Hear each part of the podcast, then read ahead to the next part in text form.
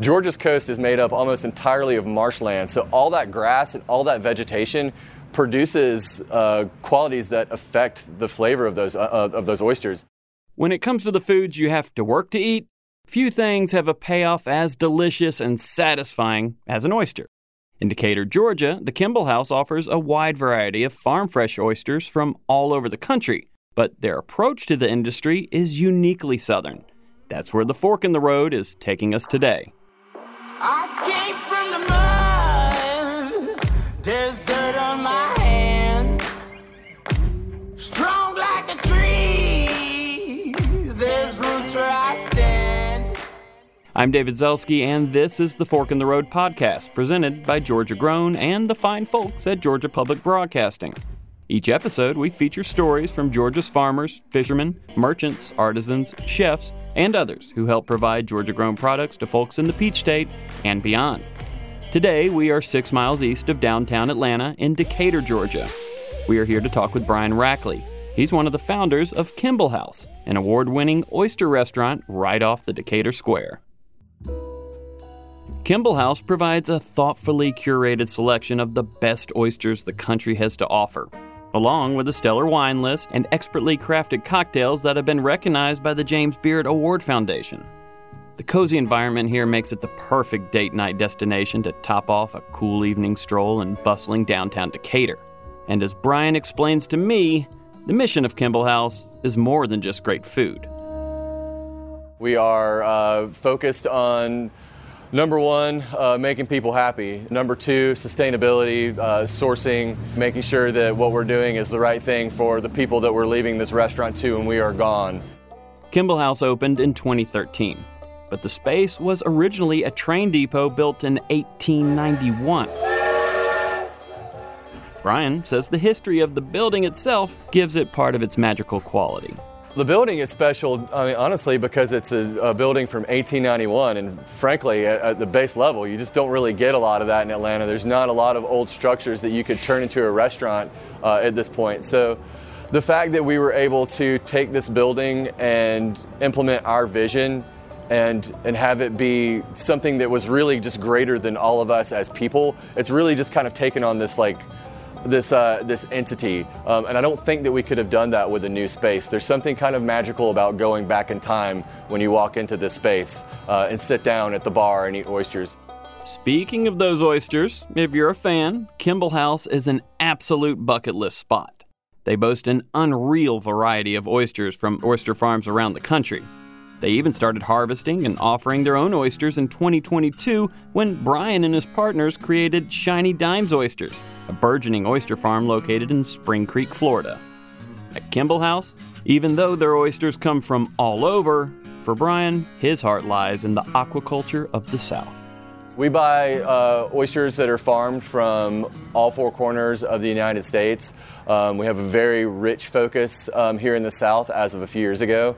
I work with a nonprofit that's regional called Oyster South. Um, we do a lot of fundraising, a lot of awareness, and a lot of promotion for aquaculture in the Southeast. Um, and we've seen that work very well all the way from Alabama down through Florida. And now we're kind of ticking up around the East Coast, and uh, there's uh, very good aquacultural programs happening in North and South Carolina. And uh, hopefully, we are going to see some more stuff here in the state of Georgia in the next couple years.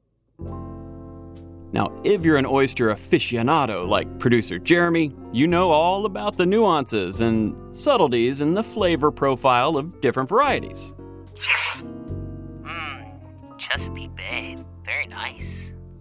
That flavor differs based on where the oysters are harvested, but as Brian tells me, that's not all. I mean, there's just so much variation. I mean, you can you can have variation from one oyster all year long, from month to month. You can get different things away uh, in terms of like what you're perceiving in terms of vegetation and uh, seafloor and all the things around it that are affecting the flavor of that oyster.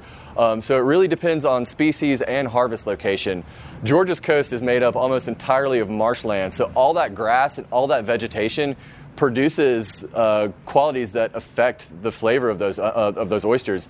I often notice that there's this like a uh, sort of spring onion or breakfast radish or elements like that that uh, that make that oyster really bright. Um, and I think that that's what you're looking for in any oyster. Salt is great. Salt is in every single oyster, regardless of whether you know it's a high salinity harvest location or a low salinity harvest location. But you know it's really neat when you have something can, that can set your uh, your oysters apart from the region next to yours. And, and that's why you know those profiles that I get out of Georgia oysters are very much different from the next closest region, which is South Carolina. And the environment in which the oysters are grown also affects their look. The seafloor is going to have a, a, profound effect on the color of the oyster. The, the type of mud or the type of substrate that you're, that you're, uh, you're dealing with will, uh, will change oysters from, from one harvest area to the other in terms of their color. Growing in, in super muddy areas, which is what most of those marshes are, I find it interesting that they would take on this color. I would expect Georgia oysters to have kind of a darker color, but right now these are uh, coming in with more of a reddish color. But that can change throughout the year depending on what's, uh, what's in the water, what's growing in the water from like a, a vegetation point of view. These farm grown Georgia oysters are as beautiful to look at as they are to eat. So, what are they served with? Well, at Kimball House, they keep the presentation sparse and try to let the flavor of the oysters do the talking. If crackers and cocktail sauce are your thing, then you have every right to do so, and you are not wrong for doing so. But for our oysters, we offer simply lemon and mignonette, um, just something to uh, add a little nuance to the salinity in the oyster. But what we really try to discourage is from masking the flavor of the oyster. So this is how we dress ours. We've got a mignonette that is uh, apple cider vinegar and champagne vinegar that's infused with shallots and peppers, and then we also offer lemons. We just try to encourage people to eat oysters with as little additions as possible so they can experience what that water, where they were harvested, what that water tastes like. When you eat this oyster, you are literally consuming the marshes of Georgia.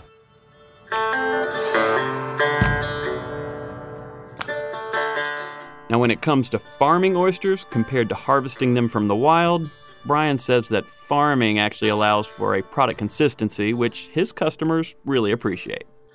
One of the things that farming gives you some control over is consistency. So, I mean, if you look at these, they might have some variation from shell to shell, but they're all basically the exact same size. And the fact that you are able to split your bags up and control the density of the sheer number of oysters growing in each cage or bag gives you an opportunity to produce something that's that's fairly consistent. And you know, that's that's what people will look for when they when they spend money in restaurants or bars or, or even at uh, you know fast food. People just want consistency. They want stuff that's you know looks the same and tastes the same time and time again. And the fact that you can produce stuff that looks like this and uh, starts to appear as if it came off of a printer instead of out of out of nature gives you a, a better opportunity to win guests over year round.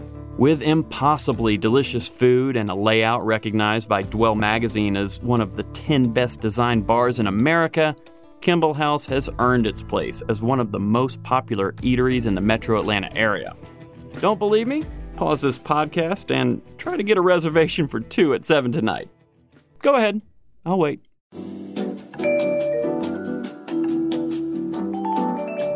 Okay, better luck next time. But keep trying and get in when you can. Trust me, it's well worth it. The oysters are, of course, the talk of the town. But Kimball House's dedication to quality and freshness reaches all parameters of their food. They even grow some of the produce they use right there on site. Doesn't get much fresher than that. When we opened this space and we knew we had a little bit of property around us, we know that working with chefs having their hands on food, even if it's like on a, a, very small level, having their hands on food that they're actually a part of the, the life cycle of is a big deal for them. So to have figs and raspberries and blackberries and you know and now we just we just turned over our garden over here and it's got tatsoi and bok choy and some uh, uh, some turnips in there, and uh, the the ability to go out and harvest stuff on a daily or weekly basis. I think it's really just like a meditative process for the people that work here to step outside of the restaurant, get fresh air, bring in some produce is something that you know keeps people uh, centered when they're at work. Kimball House shows a love for their industry that really makes the state of Georgia proud. And as long as adventurous upstart farms keep blasting ahead on the oyster frontier, Kimball House will serve the results to hungry customers. Hopefully, within the next two or three years, we were able to bring on a, lot more farmers. You know, we we'll we'll sponsor them as soon as they're in a position to sell us stuff. So we just look forward to a future where there's more people experiencing the opportunity to grow oysters and to bring them to our, our restaurant. Our guests love them, and we can't wait to share that with them.